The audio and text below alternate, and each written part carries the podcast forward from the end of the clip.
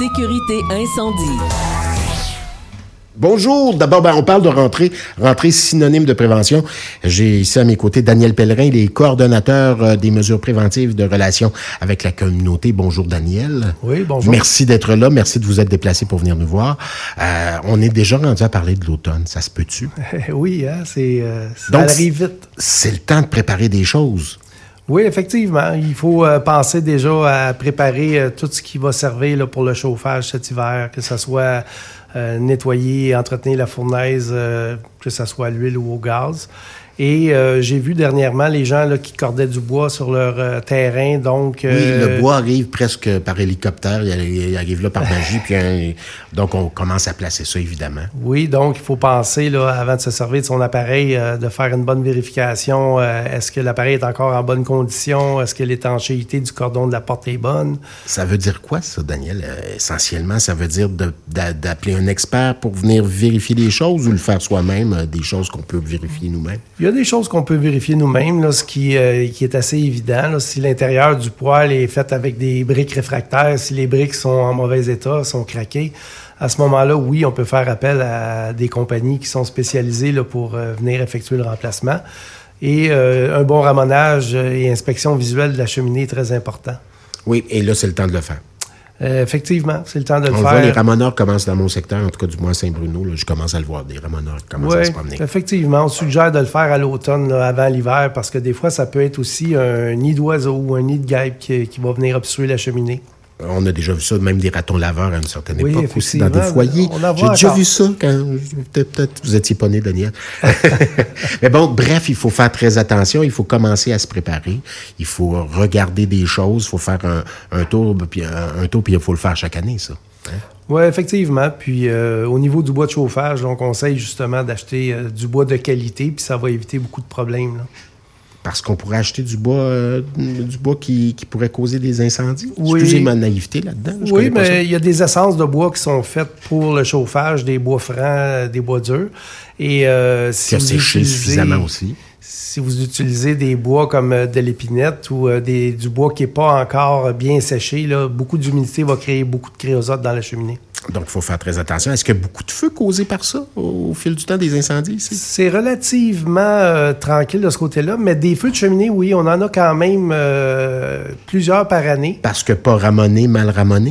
effectivement. Ah bon? Donc, ça ne prend pas énormément de kérosate là, pour créer un feu de cheminée là, qui peut atteindre une température de 2100 degrés Fahrenheit. Donc, important, voire crucial même que de, que de le faire chaque année. Effectivement. On parle aussi des avertisseurs. On en a parlé à plusieurs reprises ici à ce micro-là. Évidemment, les avertisseurs de, de fumée, mais d'abord, les avertisseurs de monoxyde de, carbone. Effectivement. Aussitôt que vous avez un appareil à combustion dans la maison ou un garage attenant à la maison qui pourrait euh, utiliser, vous pourriez met- mettre votre véhicule euh, à combustion dans le garage, un détecteur de monoxyde de carbone est exigé. C'est vraiment important. Donc, c'est important de, de vérifier tout ça. Est-ce qu'il y a des dates de péremption là-dessus, comme les, les détecteurs de fumée qu'on connaît aussi? Oui, effectivement. La durée de vie euh, des avertisseurs, c'est de 10 ans. Donc, il faut vérifier ça, puis le remplacer quand ça arrive. Bon, parlons, ben, on en a parlé des avertisseurs de fumée, c'est important, crucial. Donc, euh, les dates de péremption, les batteries. Et vous me disiez à micro fermé, Daniel Pellerin, que euh, il- euh, il- il- dorénavant, les batteries devront être, inté- être intégrées au détecteur. Dans le règlement de l'agglomération de Longueuil, depuis 2017, lorsque vous devez remplacer votre avertisseur de fumée, vous devez le faire avec un modèle avec la pile intégrée qui a une durée de vie de 10 ans. Ce qui vient éliminer là, les changements de batterie qu'on fait euh, habituellement au changement d'heure. Ah, donc ça, c'est important. Prenez-en bonne note. Euh, Donc, euh, oui, les batteries qu'on change au changement d'heure assez régulièrement, ben, dorénavant, si à partir du moment où la date de péremption nous dit que c'est terminé, ben, on le change pour quelque chose d'autre euh, qui coûte un petit peu plus cher, je devine. Puis euh, un petit peu plus cher, mais si on calcule le remplacement des batteries sur 10 ans, l'appareil coûte finalement moins cher. Ouais, vu de même.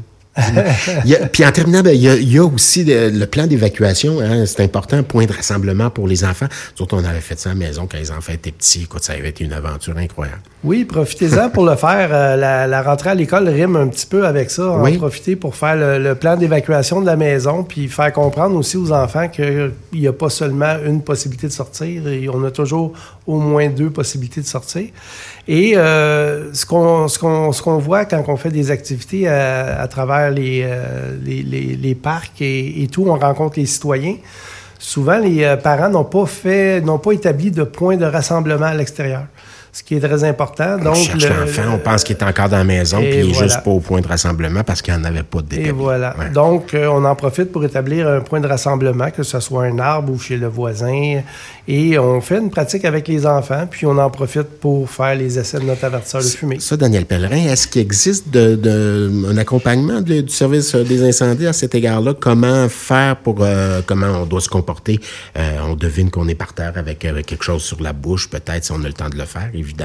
Comment on fait euh, pour évacuer une maison? J'imagine que le service des incendies a un, accompagnement de ce côté-là sur votre site, ne serait-ce que là-dessus. Effectivement, on a. Euh, vous pouvez consulter nos euh, réseaux sociaux. On est très actifs là, que ce soit sur Facebook, Instagram, Twitter, et le site de la ville de Longueuil, longueuil.ca.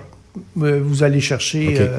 vous allez chercher le service de sécurité incendie à travers le, système et vous allez trouver tous ces bons conseils-là. Et vous pouvez aussi euh, ne pas hésiter à nous contacter euh, pour euh, qu'on échange avec vous là-dessus. Voilà. Donc, ben, merci infiniment, Daniel Pellerin, coordonnateur des mesures préventives, relations avec la communauté. J'ai dit longueuil.québec, vous avez dit longueuil.ca. Oui. C'est longueuil.québec, il me semble. Hein? Ben, l'adresse. Point Québec, pas d'accent, là, mais il me semble. L'adresse courriel, quand c'est par courriel, c'est longueuil.québec.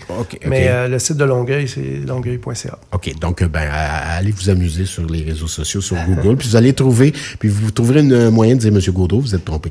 Donc, euh, voilà, ben, merci infiniment. On vous souhaite une bonne rentrée à vous, aux gens du CIAL également. Merci de vous être déplacés pour venir nous voir. Ça me fait plaisir.